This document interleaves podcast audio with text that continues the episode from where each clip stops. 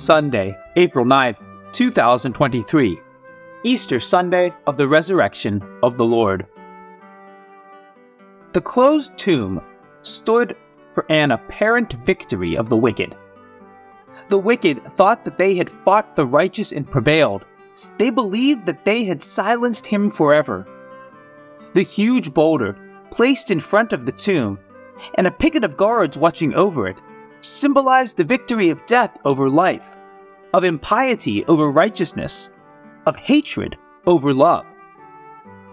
Faced with this tragedy, one wonders will the darkness and the silence of the grave extinguish forever even the memory of the righteous, while those who killed him mockingly laugh? At dawn on Easter Sunday, God responded to this anguished question. In a flash of light, he ignited his life giving power because he could not allow the holy and righteous one to remain in the power of death. The angel of the Lord sitting on the stone recalls the gesture of the warrior who celebrates his victory by sitting proudly on the rampart of the city he conquered. Matthew uses this war image to vividly depict the triumph of the Lord over death, the terrible enemy that has always terrified humanity. After the defeat of death, the persons who have concluded their earthly life are not to be found in a grave, but in the Father's house. The angel of the Lord sends the women, Go at once and tell the disciples that he is risen from the dead. This is my message for you. It is not an easy mission, because only one who announces the living one runs the risk of not being believed, of even being laughed at. Only those who have made the intimate experience of a personal encounter with the risen one have the courage to announce to all. These women, a symbol of the community, are reassured. Do not be afraid. Those who love life need not fear the interventions of God. He comes to remove all the rocks that sin has placed to protect death. It is an invitation to all to grow in the certainty of the victory of life.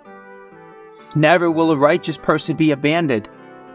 Each tomb, like that of Jesus's, will be empty. The forces of death, injustice, oppression, slander, hatred, deceit, cunning, will not prevail, even if, apparently, for a time, they appear to have the upper hand. Faced with the great scene of Easter, all the losses and all the tears of the righteous of all times make sense. The women hastily abandon the place of death and rush to announce to the brothers that Christ is alive. Faced with the same event, the guards do the opposite. They let themselves be corrupted by money. They are the symbol of those who, even today, for the sake of some material advantage, resign themselves to compromise. They prefer the lie to the truth, take sides with the powers that be, and cooperate with them in an attempt to perpetuate the reign of injustice. It is true that after Easter, people continue to die as before.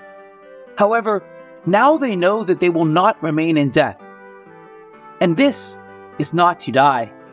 They know that life has a goal, that it is not the night of the grave but the heavenly light, and that humanity has a destiny, the endless celebration of Christ's victory. Happy Easter.